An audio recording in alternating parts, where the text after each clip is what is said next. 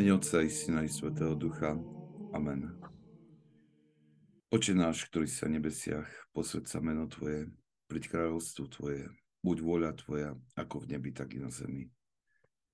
Chlieb náš každodenný daj nám dnes, odpúsť nám naše viny, ako i my odpúšťame svojim vinníkom. Veď nás do pokušenia, ale zbav nás zlého. Lebo Tvoje kráľovstvo, moc i sláva, Otca i Syna i Svätého Ducha, teraz i vždycky i na veky vekov. Amen. Slavujky, pozdravujem ne, pravdepodobne najmladšieho účastníka stretnutia.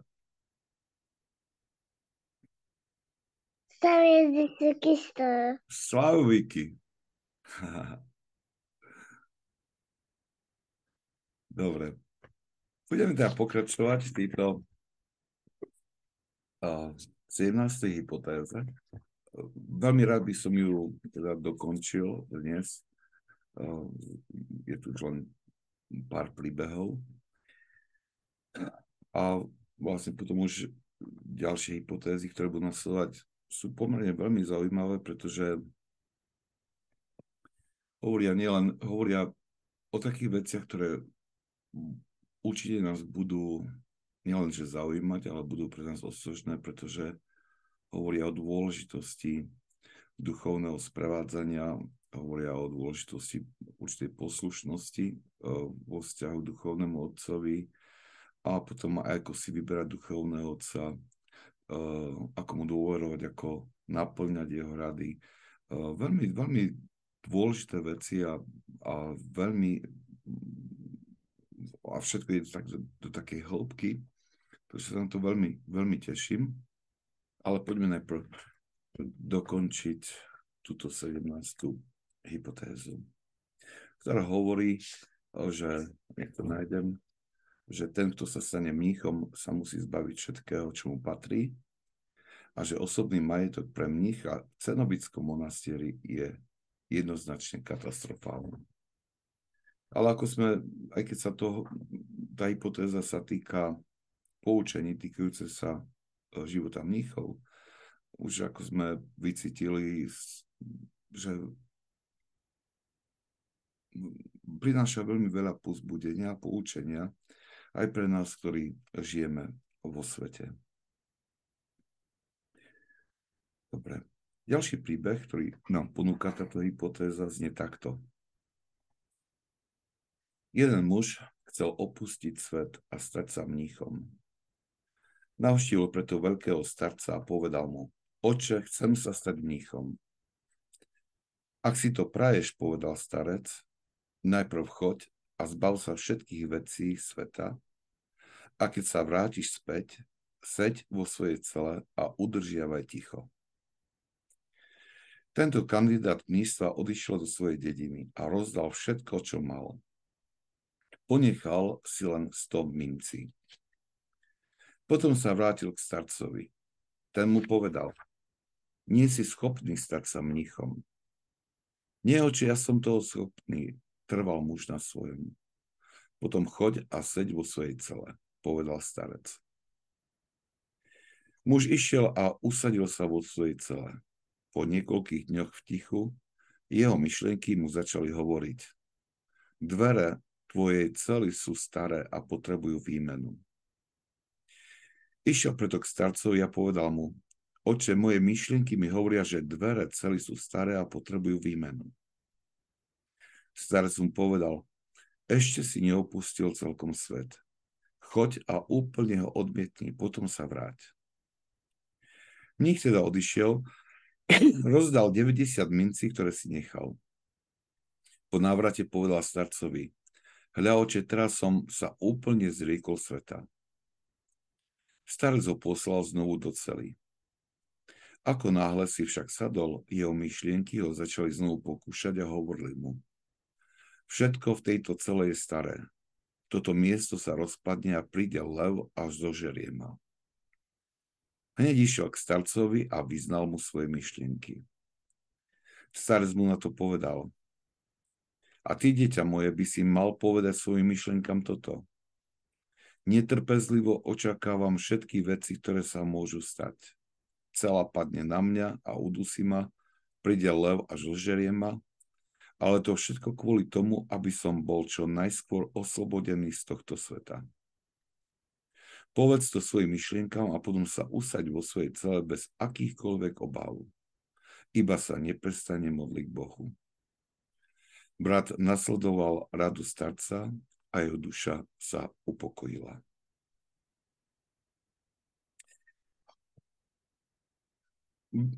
Tento príbeh je veľmi zaujímavý, pretože hovorí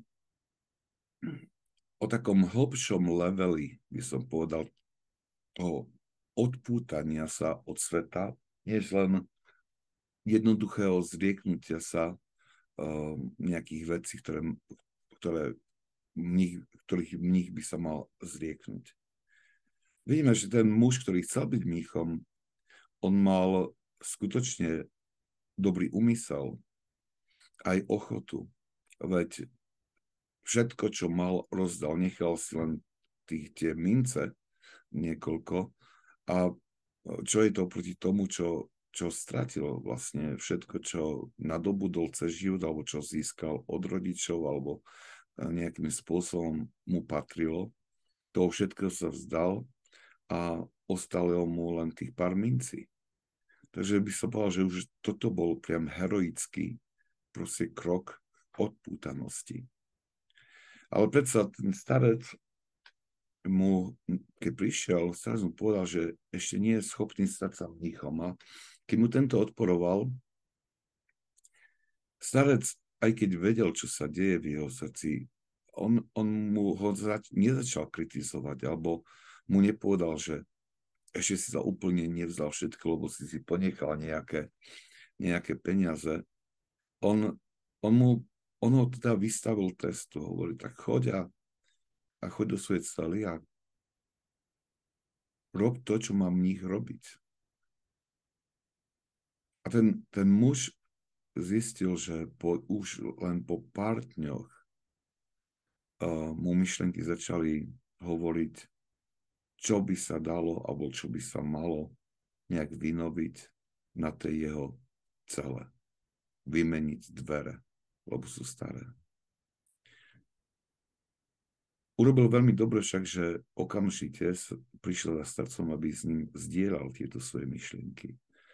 A práve vtedy mu bola to, to bola vhodná príležitosť, aby mu starec odhalil dôvod týchto myšlienok, dôvod, že nedosiahol ten pokoj duše, ktorý od mníškeho života čakal. A hovorí, že sa ešte všetkého nevzdal, že ešte niečo má. A ten, ten muž si to uvedomil a, a, a uposluchol starca, išiel, roz, rozdal ten zbytok, ktorý si ponechal. Ale urobil to z ochotou, preto ho videl a pocítil následok tejto naviazanosti. Pocítil, že i tých pár mincí spôsobuje, že jeho myseľ nie je schopná skoncentrovať sa úplne na Boha. A zaujímavá vec sa stalo, pretože keď to všetko urobil a vrátil sa naspäť do svojej cely, tak znovu začal ten zápas s myšlienkami. A znovu tie myšlienky mu hovorili, že celá je na rozpadnutie, že celá tá budova sa môže zrútiť a zabiť ho. Že azda cez tie dvere, ktoré sa ledva azda dajú zatvoriť, môže vniknúť divá zver a ublížiť mu. Tie myšlienky sa objavili pri tomu, že všetkého sa hmotného sa už zdal.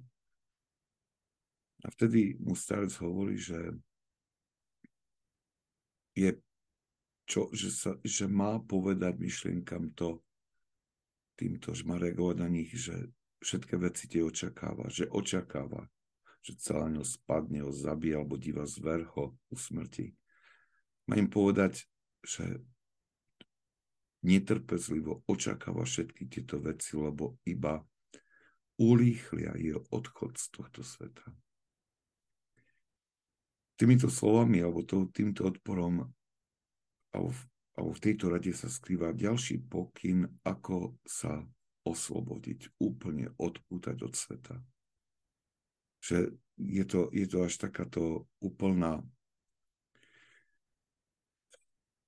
ľahostajnosť v úvodzovkách voči týmto nebezpečenstvám spôsobená túžbou po nebi, túžbou po večnom živote. Musíme to správne ale pochopiť, tak rozhodne tu nejde o to, aby sa, že sa uh, títo mnísi, uh, alebo že títo mnísi, alebo títo starci boli, nabadali mníchov, aby išli do nejakých extrémov a nejak si ničili svoj život v ocovkách, alebo že by sa vystavovali bezdôvodne nebezpečenstvu, to v žiadnom prípade nie. Ide, ide len o to, aby to odpútanie od sveta bolo tak rázne a dokonalé, že by sa v ňom, že by sa v ňom ukázalo, alebo, alebo, alebo aby jeho ovocím bolo skutočne takéto uh, ani nie pohrdanie svetom, to nie, ale uh, aby tam nebolo, nezostalo nejaké puto, ktoré ich by ich nejak viazalo k tomuto, tomuto svetu. Um, mám problém to nejakým spôsobom vyjadriť, ale uh, chcel by som, ale to by som chcel zdôrazniť, že um, tá ľahostajnosť voči, voči svetu, ktorá nastáva po odpútanosti, nie je ľahostajnosť, ktorá by bola nejaká negatívna. Je to, je to ľahostajnosť duše, ktorá, ktorá vidí, že niečo je predo mnou, že večný život, to Božie kráľovstvo je predo mnou a to má obrovskú cenu a tak znáša tento život tu na zemi skutočne ako cestu, po ktorej musí prejsť. Ale vie, že keď, keď dosiahne cieľ, ani na chvíľku mu nebude ľúto za tým, čo mu slúžilo počas tejto cesty k nebu a k spase.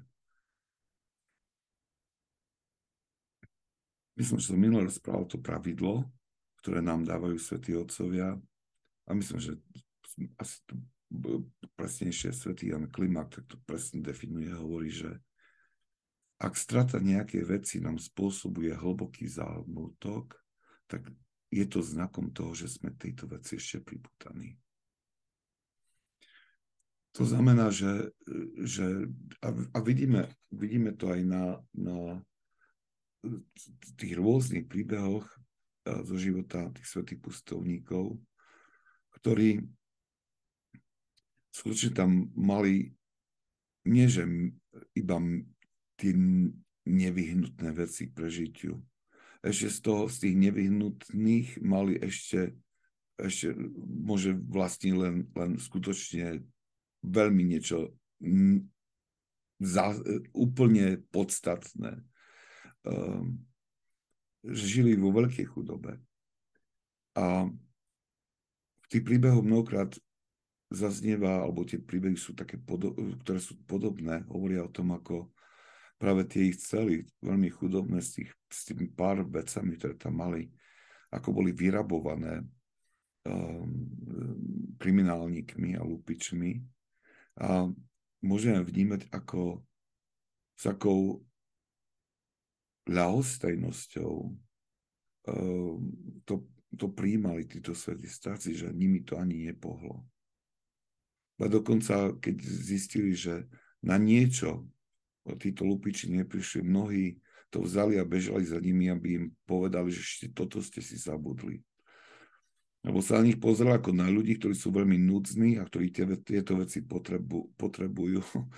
A, a práve preto im prišlo ľúto, že nezobrali ešte i tú vec, že alebo na nich, ktorú zabudli, alebo ju, ju nespozorovali. I, i celkom určite, celkom určite nie sme povolaní, keď sme vo svete žiť, e, ísť do takejto radikálnosti, ktorú, ktorá je podmienkou pre mníchov. Ale učí nás to jednu dôležitú vec, že duša nemôže nadobudnúť nejaký pokoj a veľké hlboké sústredenie na Boha, ak nie je oslobodená od týchto pút, pozemských pút, by som povedal. A jednou um, pre nás tieto poučenia znamenajú, alebo nás nabadajú, aby sme sa nestali otrokmi nielenže veci, ale že by sme nestali otrokmi akýchsi starostí duše o svoje telo a o vlastné zabezpečenie.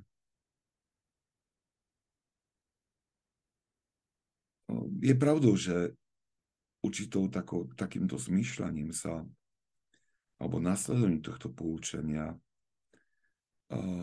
sa môžeme vystaviť situáciám, v ktorých budeme trpieť nejakým nedostatkom. Ale je to aj taký bočí zámer trošku, pretože, pretože práve v takýchto chvíľach, keď trpíme týmto nedostatkom, ktorý bol spôsobený tým, že, že sme sa vzdali mnohých vecí, aby sme oslobodili svoju dušu od sveta a mohli slúžiť viacej Bohu. Práve týchto Tieto, tieto nedostatky sú dovolené alebo i spôsobené Bohom. Pretože práve v takýchto situáciách duša alebo človek začne vnímať Božiu starostlivosť, začne vnímať, ako Božia prozreteľnosť vstupuje do jeho života. A to prináša takú útechu a takú posilu, ktorú nám nikto nemôže dať a ktorú inak nemôžeme nadobudnúť. Um, ja si pamätám na jeden taký moment, keď sme tu prišli do tejto farnosti, keď som bol daný tu, na, ako sme s rodinou prišli a, a skutočne bola to farnosť na zatvorenie a,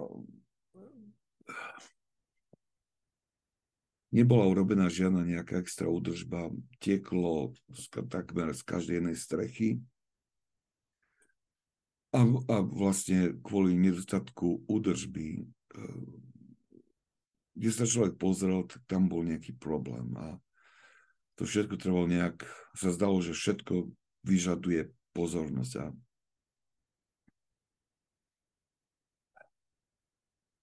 som nevedel, čo robiť a tak som si zvolil proste ten najurgentnejší problém, ale že začneme týmto a postupne pôjdeme tým zoznamom a budeme to riešiť. Lenže len vyriešenie toho takého väčšieho problému, ktorý bol, stálo okolo štyridsaťsedem tisíc dolárov oprava. A my sme mali ledva trinásť tisíc, to si pamätám, trinásť dolárov, napriek tomu som uh, vedel, že to sa musí spraviť. Tak sme zavolili firmu a tých trinásť dolárov sme jej dali ich zálohu. A nastalo proste dvojtýždňové dvojtýždňové, ťaž, veľmi ťažké dva týždňa. A som hovoril vtedy Bohu neustále, že pozri, keď Ja, ja nemám schopnosť, som tu nový, nepoznám nič, ne, nevyznám sa tej kultúre ešte v tej spoločnosti. Ani neviem, ako sa obratiť, ja neviem, čo začať. Ani neviem, ako nejak po, nakopnúť proste túto farnosť. Uh, ale jedno viem, že bez toho, bez toho, bez tejto opravy my neprežijeme, že nebudeme ďalej fungovať. A že farnosť sa zatvorí a hovorí, že keď si ma tu poslal, tak teraz je to dám, musíš mi pomôcť. A to boli také ťažké dva týždne, lebo som skutočne nevedel, ako sa to vyrieši. Medzi tým prišli nejaké dary, a, ale stále to ešte bolo málo. A keď som si začal tak pomaličky uvažovať, že ako, ako začnem prosiť majiteľa tej firmy, aby nám dal nejaký splátkový kalendár, tak vtedy prišli peniaze. Vtedy prišlo, prišiel šek na dvadsaťštyri tisíc dolárov, čo bolo ako bol čas, boli peniaze, ktoré niekto v záveti venoval nášmu chrámu a potom sa neskôr dozvedel.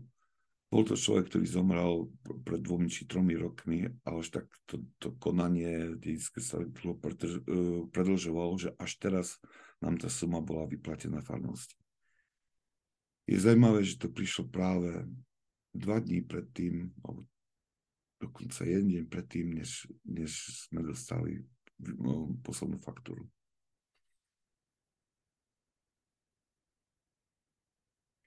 Pre mňa to bolo proste veľký znak zhora, že,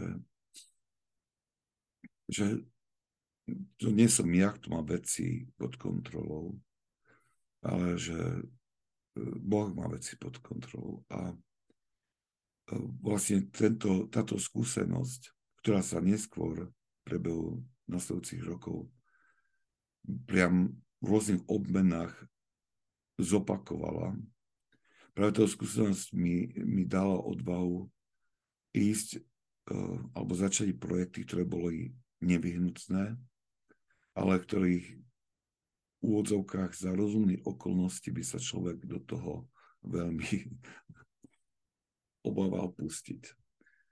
Um, ale ale tá, tá Božia pomoc bola uh, evidentná. A chcem povedať, že toto, tieto situácie veľmi zanechali stopu na mne a, a veľmi, veľmi pozmenili nejak i, i tú formu vedenia farnosti, lebo skutočne platí to, že ak mu dôverujeme, ak hľadáme to vyššie dobro, ak hľadáme to Božie kráľovstvo, tak on sa postará o všetky ostatné veci. A nejak takto aj, aj funguje. Um, a potom, to teraz hovorím ako na príklade farnosti, lebo ja nechcem osobné veci do toho nejak vnášať, ale tak je to aj na... Tú istú skúsenosť majú ľudia, ktorí skutočne z lásky k Bohu a z túžby po nebi, ak nasledujú tie evaníliové rady a môže sa stať, že z tohto z pohľadu sveta tým úvodzovkách niečo strácajú. Že niečo strácajú a že um, že, že nemôžu mať proste takéto nejaké výhody, ktoré, ktoré majú ľudia, ktorí uh, sa nevydali touto cestou. Že tieto veci môžu prísť, ale potom, ale bez, bez tých ťažkostí, ktoré potom prídu, uh, pokiaľ nie sme v nich namočení uh, a nemôžeme zakúsiť tú veľkú Božiu dobrotu a jeho sprevádzanie. Môžeme o tom počúvať, tešiť sa z toho, ale my osobne nebudeme túto skúsenosť a táto skúsenosť nebude uh, silným spôsobom formovať náš, náš duchovný život a naše ďalšie kráčanie um,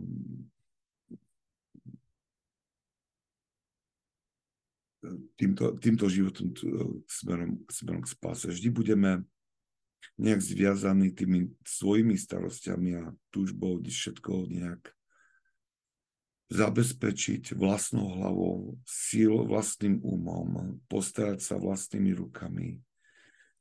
Budeme plní námahy o, za, o zabezpečení nášho života podľa štandardov tohto sveta, ale unikne nám niečo, čo je oveľa väčšie a dôležitejšie.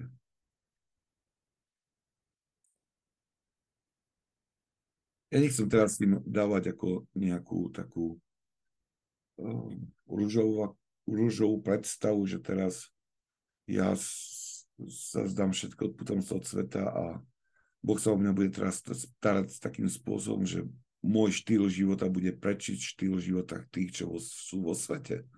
To v žiadnom prípade. My budeme žiť tým pádom jednoduchší život.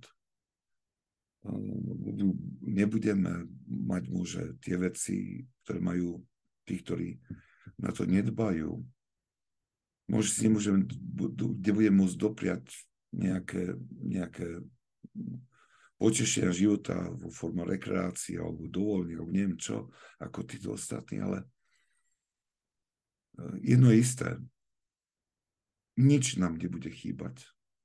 Nič nám nebude chýbať k tomu, aby sme tento svoj život na zemi prežili v dôstojnosti, ktorá patrí Božím deťom. To je isté.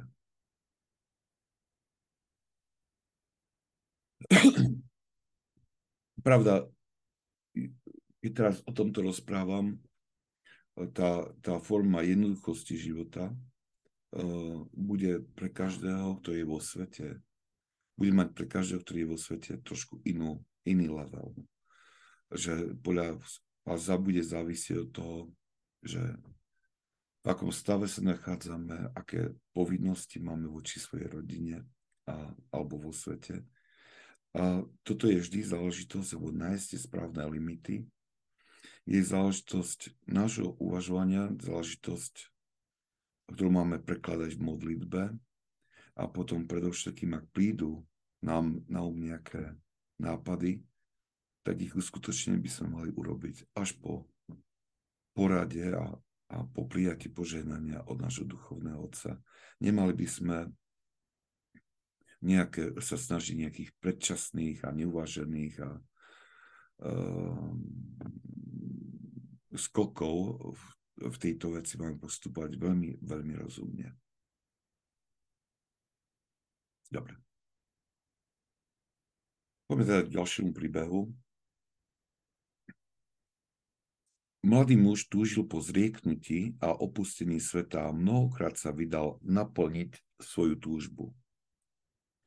No za každým, ako náhle prekročil prach mesta, aby sa vydal k monastieru, jeho túžba bola prekonaná myšlienkami, ktoré ho nabádali postarať sa najprv o rôzne nevyhnutné veci spojené s jeho majetkom. Jedného dňa sa znovu rozhodol nasledovať svoju túžbu a razne opustil mesto. Ako zvyčajne, doľahli na neho pokušenia, ktoré ho nabádali vrátiť sa späť. Ako náhle si uvedomil silu týchto myšlienok a nevedel, ako ich zdolať, začal sa zobliekať a po odhodení posledného kúska odevu bežal nahý, aby sa rýchlo dostal do monastiera. Boh odhalil starcovi, ktorý poznal tohto mladého muža, čo sa deje a prikázal mu: vstaň a choď privítať môjho atléta. Starec išiel von z monastiera privítať mladého muža. Keď sa podobne dozvedel o celej záležitosti, privítal tohto víťaza s láskavosťou a ihneď ho uznal za hodného mníšskej schémy. Potom za každým, keď ktorýkoľvek z mníchov prišiel za starcom a spýtal sa, ako si poradiť s pokušeniami, vždy im dal dobré poučenie. Ale ak sa niekto spýtal na záležitosti spojené s opustením sveta, poslal ich k tomuto svojmu učeníkovi so slovami: Spýsa, spýtaj sa toho brata na tieto veci. Ten, tento príbeh nám môže tak pripomenúť tú situáciu zo života svätého Františka Asiského, ktorý tam sa zobliekol, aby na námestí, aby otcovi, ktorý mu bránil v tomto spôsobe života, vrátil všetko, čo, čo mu patrí, aby sa stal slobodný pre tento život. Ale tu je niečo iné. Tu ten mladý muž, tomu mladému mužovi bránili vlastné myšlienky. Vlastne tie starosti o svet, aby alebo mu zabranili, aby sa vrátil z pol cesty naspäť do mesta. Vedel robiť také radikálne um, riešenie, vedel, že Už sa niekoľkokrát vydal do monastiera, aby sa stal mníchom a vždy tie starosti o majetok ho prinútili vrátiť sa naspäť.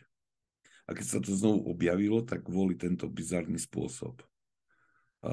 Zoblieka sa do naha, odhadzuje šaty a začína utekať v monastieru.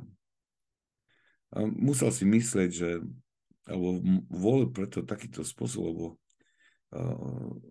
aj keď ho možno, že tie starosti, alebo obavy, alebo túžby, alebo spútanosti napadali vrátiť sa do mesta, tak si musel povedať, ako sa teraz ukážem v meste takýto nahý. Nemôžem už do mesta, keď som nahý. Nezajistím tak veľmi taký bizarný spôsob, ako zvíťaziť nad pripútanosťou k svetu.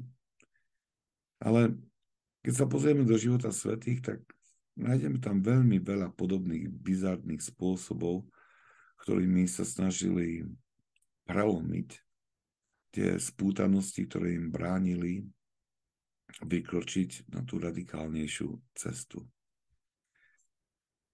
Oh. Pravdepodobne nikto z nás uh, nie je, nemá, nemá podobné pokušenie, teda, alebo uh, že by sa vydal z mesta smerom k monastieru, lebo chce začať nízky život, aby musel zapasiť s podobným pokušením a voliť môže podobnú, by, podobný bizarný spôsob. Pre nás uh, poučenie z tohto príbehu spočíva v tom, alebo by malo spočívať v tom, že by nám malo pripomenúť, že na ceste k spáse sú momenty, kedy musíme doslova násilne prinútiť svoju voľu k nasledovaniu Božej vôle. Pretože i tie najšľachetnejšie myšlienky alebo túžby, ktoré v sebe nosíme, môžu zostať nenaplnené.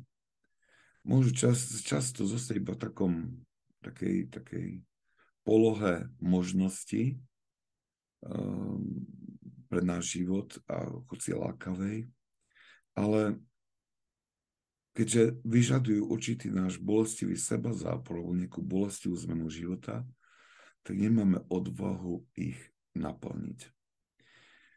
A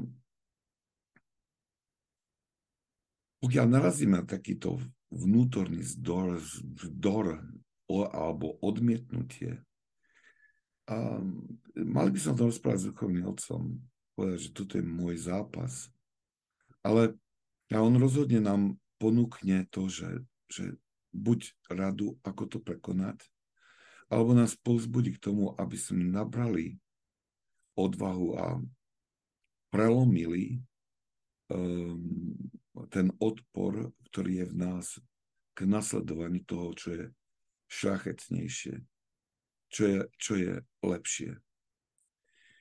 Pretože ten vzdor, keď teda nám Boh odhalí pred nami určitú víziu pre náš život, ktorý, ktorá je spojená s takým ďalším krokom v našom duchovnom živote, s krokom k svetosti, a my ju vnímame a aj vieme, že ju môžeme uskutočniť, len nechceme kvôli, alebo nedokážeme prekonať ten vzdor našej duše, ktorá sa nechce vzdať buď nejakého pohodlia, alebo nejakej pripútanosti, alebo nejakej aktivity, alebo nejakého potešenia uh, z hriešných vášní.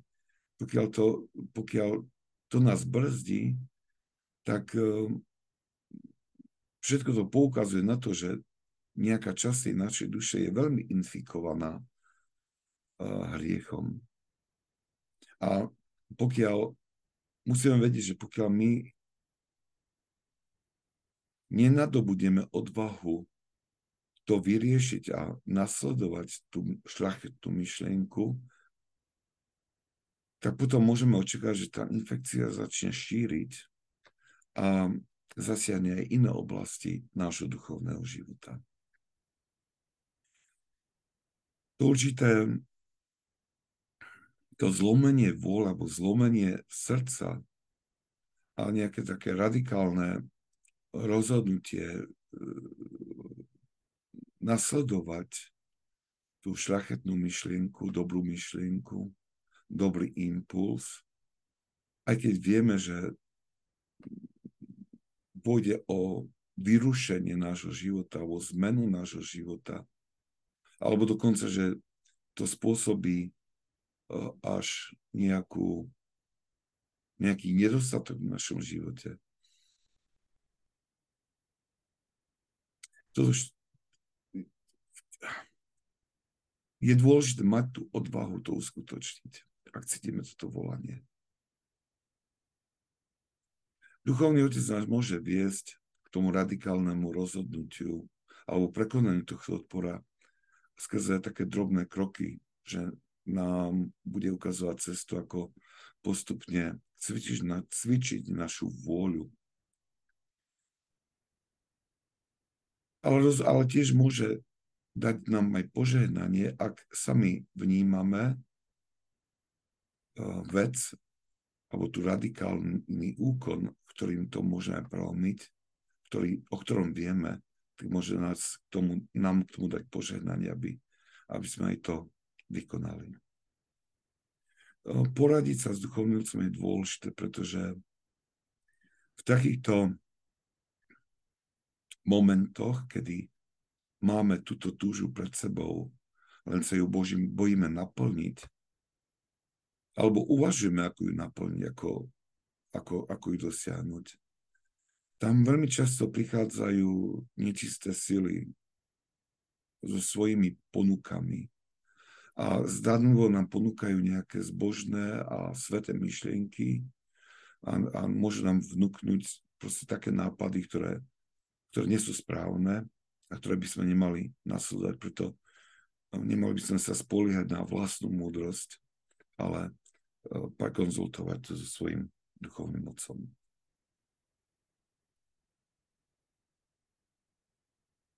Poďme teda k záverečnému príbehu. Jeden mních raz ochorel. A ba zo susedného monastiera ho vzal k sebe a staral sa o neho, pretože tento chorý muž nemal dostatok prostriedkov, aby sa postaral o svoje potreby. Abba povedal svojim učeníkom: namáhajte sa trochu viac, aby sme sa mohli postarať o toho chorého muža.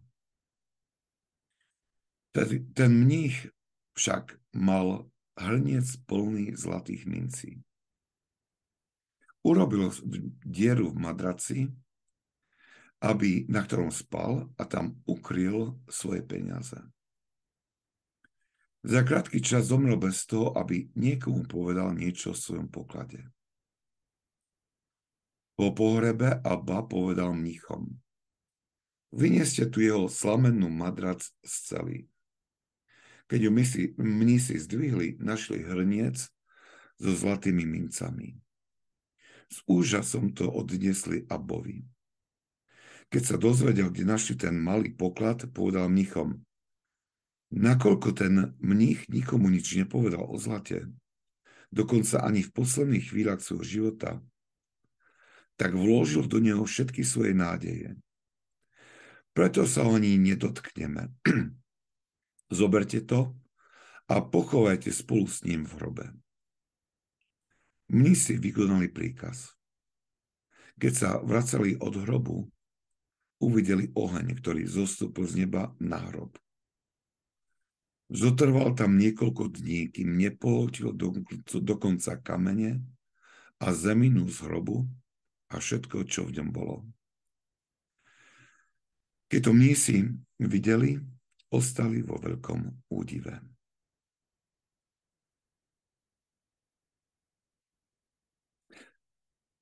Autor zbierky Everget Nosovec Pavol dáva tento silný príbeh na záver tejto kapitoly, tej, tejto hypotézy o nebezpečenstve majetku pre tých, ktorí sú vstúpili do nízkeho stavu a tým vpadom, čo podmienkou bolo vzdanie sa všetkého.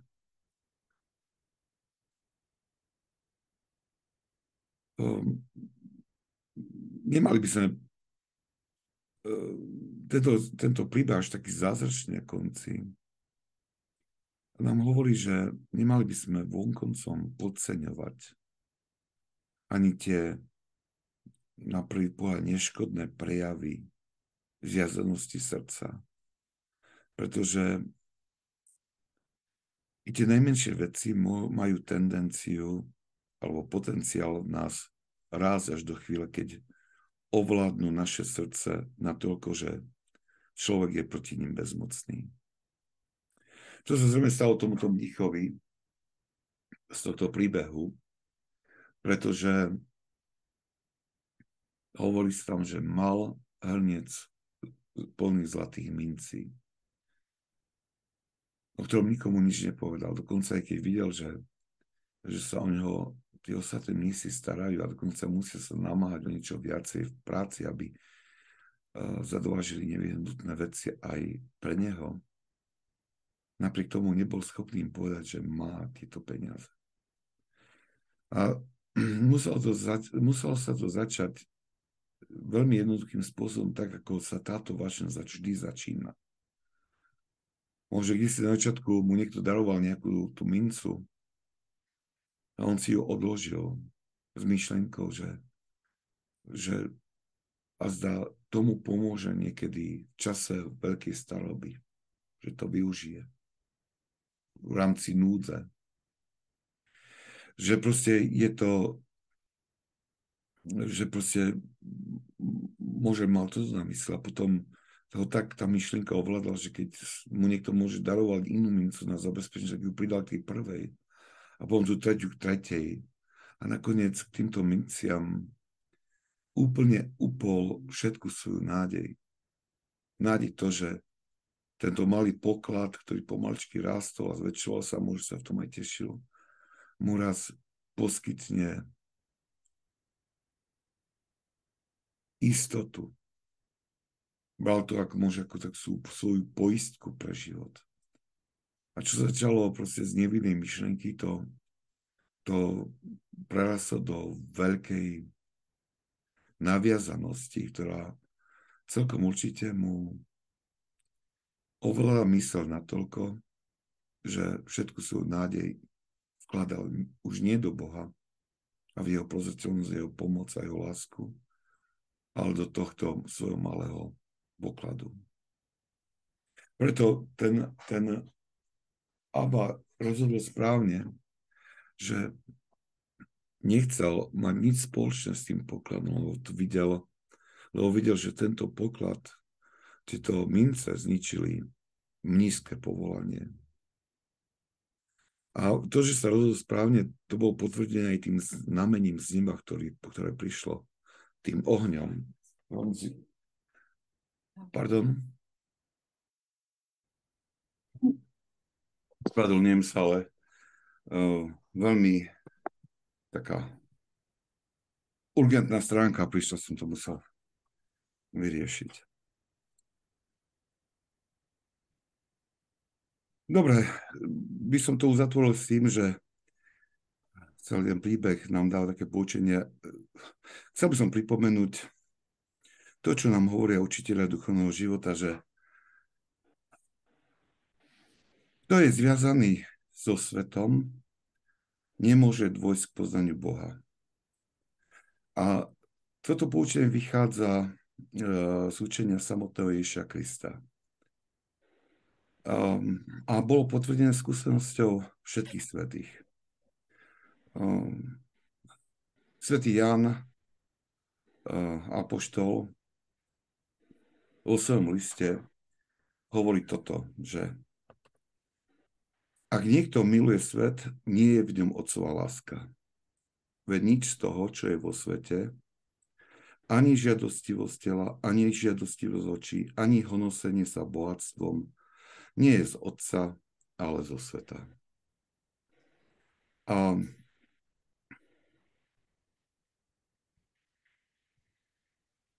nemôžeme si myslieť, že toto je... Toto je niečo, čo uh, my môžeme ignorovať tieto slova, lebo svätý Ján, toto zhrnutie, ktoré rozpoznáme v mnohých iných uh, častiach Evanjelia, ktoré tam zaznieva, nemôžeme si myslieť, že on to uh, povedal uh, len tým, ktorí sa rozhodli pre mníšsky život. On to hovorí všetkým tým, ktorí sa rozhodli nasledovať Ježiša Krista. A viete, a toto je, toto je, toto je niekedy aj taký veľký problém, keď, keď hovoríme, keď aj rozprávame, alebo sa pozeráme na život cirkvi, sledujeme náboženský život, život vo farnostiach, v eparchiách, o diecezách a, a sme niekedy takí znechutení z toho, čo vidíme. A pýtame sa, vidíme potom množstvo ľudí, ktorí odpada od viery, vidíme tých, ktorí sú, ktorí nie sú oslovení evanjeliom. A, a niekedy je, je si potrebné dať túto otázku. Nie je dôvodom všetkej tej stagnácie, napriek všetkým tým všelijakým programom evangelizačným, dejakým, že, ktoré, ktoré sa konajú a ktoré nedokážu nadchnúť ľudí pre Krista s takou silou, ako by, ako by sme očakávali. Veď náhodou nie je to práve v tom, že príliš milujeme tento svet a chceme ako by stať aj, aj v tom, byť aj v tomto svete, aj mať aj mať, uh, a mať všetky jeho požitky, a, ale byť aj s Otcom. Uh, aj patriť do kráľovstva. A mnohokrát, keďže sa pokúšame o takéto kompromisy, a sme si navykli, že, že sa dá žiť vieru aj vtedy, keď nasledujeme uh, proste tieto tie svetské túžby, že, že je možné žiť intenzívny duchovný život.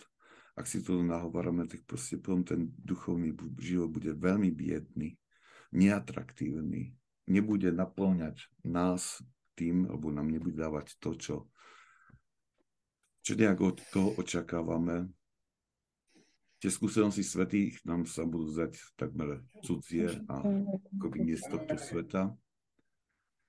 Um, jednoducho bude to taký mizerný život, by som povedal. A práve t- t- tieto namáhavé hypotézy, ktoré sme čítali a o ktorými sme prechádzali v posledných mesiacoch, ktoré hovoria o tom zrieknutí sveta a mnohých podobách, nám hovoria o tom, že je to nevyhnutná vec, ktorú musíme uskutočniť. V tej miere, ako znovu mních, mníšským spôsobom, ten otec rodiny ako kresťanský otec rodiny. A, a, a podľa povolaní, ktoré máme, ale bez toho odlúčenia od sveta, ktoré nám prislúcha pre náš stav a pre naše zodpovednosti, jednoducho sa nepodoríme hlbšie do, do poznania, poznania Boha. Ja viem, že to znie, je to veľmi radikálna vec, ale evanjelium je radikálne. Evanjelium je radikálne. Evanjelium je, nie je ľahká vec. Kresťanstvo nie je pre slabochov. Kresťanstvo je pre hrdinov. Ale každý jeden, ktorý je pokrstený, je, dostal potenciál v sebe takým hrdinom zostať. Lebo nie, nie je to iba o našej sile, je to sila, ktorú dáva Boh. Prišla mi tu na chat, cez chat mi prišla taká otázka. Ak človek sebe rozpoznáva takúto vec, nejakú naviazanosť, čo prosím radíte, ako bojovať s touto naviazanosťou? Závisí od toho, že v prvom rade si musíme uvedomiť a si povedať alebo rozanalyzovať to. Nie všetko, čo máme, čo vlastníme, môže spôsobiť naviazanosť. Pretože človek môže byť obklop, proste môže mať veci, ktoré, ktoré využíva pre svoju prácu alebo ktoré sú, by som povedal, neškodné pre život. A, a môže to byť fajn. To neznamená, že teraz my máme teraz sa vzdať všetkého a zavrnúť všetko. Ale myslím, že ten, ten posledný príbeh to dobre vykresľuje, že ten mních mal tú pripútanosť. On vkladal svoju nádej do tých mincí, že toto bude, to bola jeho životná poistka. A ja si myslím, predovšetkým by sme sa mali pozrieť, že mali pozrieť, čo týka naviazanosti a pripútanosti s týmto svetom, mali sa pozrieť, že do čoho vkladáme nádej. Do čoho, čo, čoho sa držíme priam, priam krčovito. Alebo ako sme minule rozprávali, že čo nám, strata čoho nám prinesie hlboký zármutok. Aj to je, to je niečo, čo, čo charakterizuje tú naviazanosť. A toho by, toho by sme sa mali vzdať, vzdať. Potom sú naviazanosť, si, by sme si nemali míliť proste s nejakými túžbami vášne. Že napríklad, ak niekto túží po o, sladkostiach, napríklad, hej, čokoláde, alebo takto, tak je, to, je, tam, je tam skôr pôsobenie vášne obžerstva, ktoré ktoré e, nabáda človeka k maškrteniu, hej, a, alebo tomu pôžitku e, z príjmania t- tej sladkosti alebo proste nejakej inej potraviny alebo napoja. Že tam ešte sa nemusí hovoriť o nejakej pripútanosti nejakej, ale tam, tam sa skôr hovorí tu, že záležitosť tejto vášne. Ale aj toho sa môže nakoniec stať takáto pripútanosť, zvlášť keď sa vyvinie taký silný návyk k, k, na nejaké veci, že strata toho návyku alebo strach pred stratou tohto návyku uh, nás môže zabrzdiť uh, na ceste k spáse nasled- alebo k nasledovaniu Krista alebo rastu v duchovnom živote.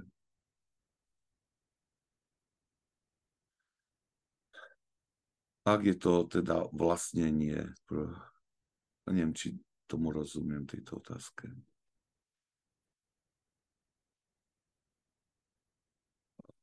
Či, či čo sa týka vlastnenia vecí? No, pre nás, ktorí sme vo svete, uh, mali by sme sa usilovať vlastniť to, čo potrebujeme pre život. Máme sa usilovať o jednoduchosť v živote a samozrejme, keďže žijeme vo svete, potrebujeme mať nevyhnutné veci, ktoré, ktoré um, ktoré, ktoré potrebujeme pre život. Ale ak už niekto teda, ak, ak poviem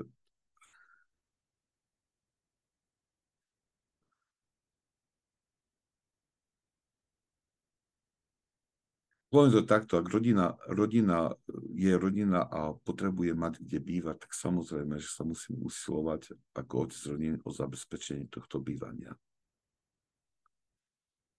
Ale proste, ak potom ja si nadobudnem túžbu, že proste tak jednoducho mám to bývanie a teraz uh, sa upnem a moja myšlenka je na uh, také zveľaďovanie tohto môjho prebytku a prerábania, do, do, ktoré ide do nejakých extrémov, len aby sa zvýšilo moje pohodlie alebo potešenie z krásy alebo prepichu, tak tam už, tam už ide o naviazanosť k tejto veci. Že proste to neznamená žiť v škaredom prostredí alebo, alebo neskrašiť si to, ale všetko s potrebnou jednoduchosťou. Ale to už sú také detaily, ja myslím, že nechcem veľmi do toho ísť, alebo sa mám obavu do toho ísť, lebo nechcem Um, lebo každý človek je unikátny a každý, každý, potreby každého sú unikátne a iné a môžu sa líšiť.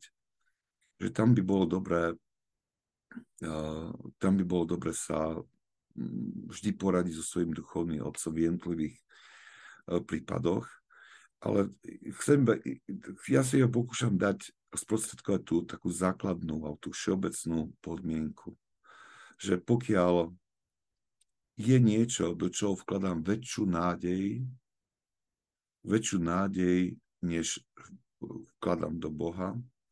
Ak niečo má pre mňa väčšiu prioritu, než je získanie večného života, tak všade tam musím hľadať, o akú pripútanosť ide. A tejto pripútanosti sa musím zbaviť alebo ju odstraniť. Hej.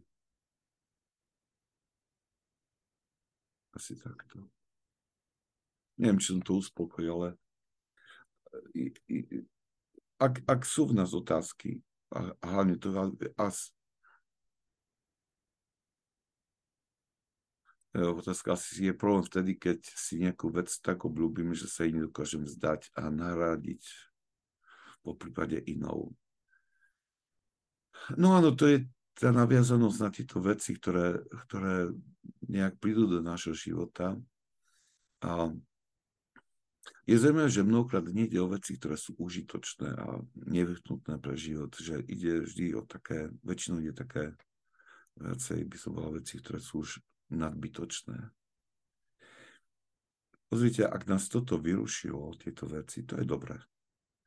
Um, viete, v tomto, i pri tom štúdiu týchto svätých otcov mnohokrát, mnohokrát prídeme k bodu, kedy sme takto vyrušení a sa nám zdá, že v tom nemáme celkom jasno. Ale toto vyrušenie je tiež takou taktikou, aby som povedal, každého dobrého duchovného otca, ktorý z času na čas vyruší alebo znepokojí dušu človeka, aby ho takto prinútil začať premýšľať. Aj keď, aj keď a, a, a, a zámerne ponechal v takomto rozrušení, v tom takomto napätí určitom, aby človek to držal v mysli a nejak sa snažil to správne uchopiť, správne spoznať. A práve v tomto procese sa niečo mení v nás.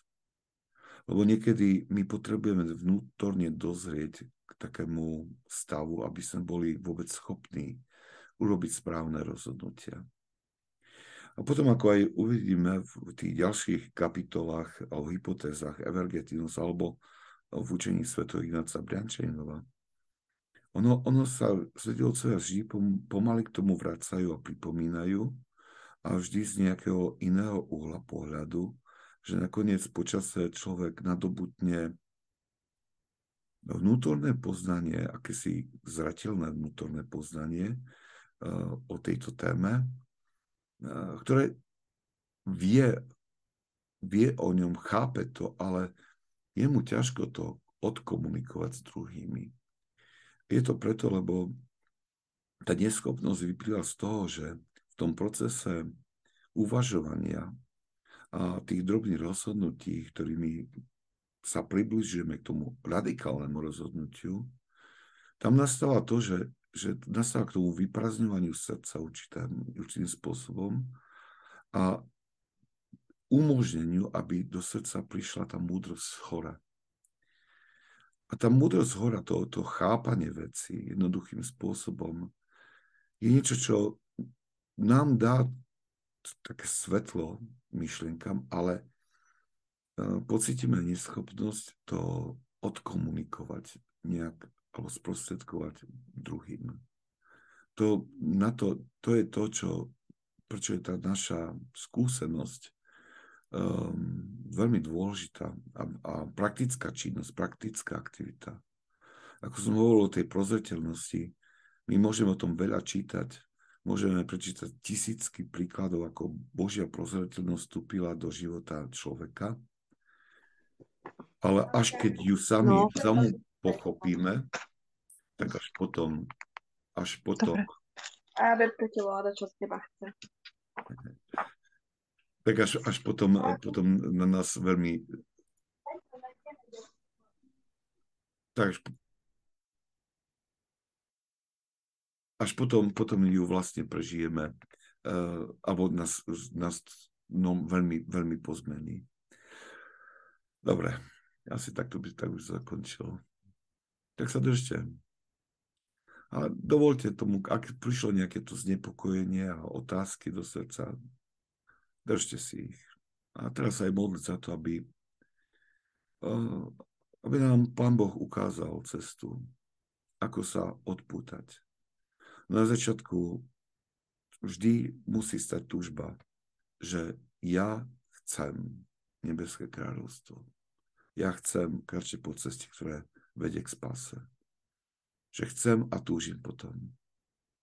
A vtedy sa už začína, vtedy nechávame, alebo týmto spúšťame tú Božiu iniciatívu, ktorá prichádza do našho vnútra. A cez rôzne situácie, poučenia, stretnutia, poučenia svätých otcov alebo nášho duchovného otca, nás pomaličky, nám pomaličky ukazuje krok za krokom, ako si počínať, a pre každý krok nám, dostáva dostato, nám dáva dostatok poznania, ale aj milosti, aby sme uskutočnili. Takže ak tieto, nedovolme týmto otáznikom, rozrušeniam, aby nám zabránili mať túto túžbu v sebe po nebi, po večnom živote. Príjmite požehnanie. Požehnanie Pánov, nech je na vás jeho milosťou, láskou, teraz i vždycky, na veky vekov. Amen. Svätí Otcovia, prosím, boha za nás hriešných.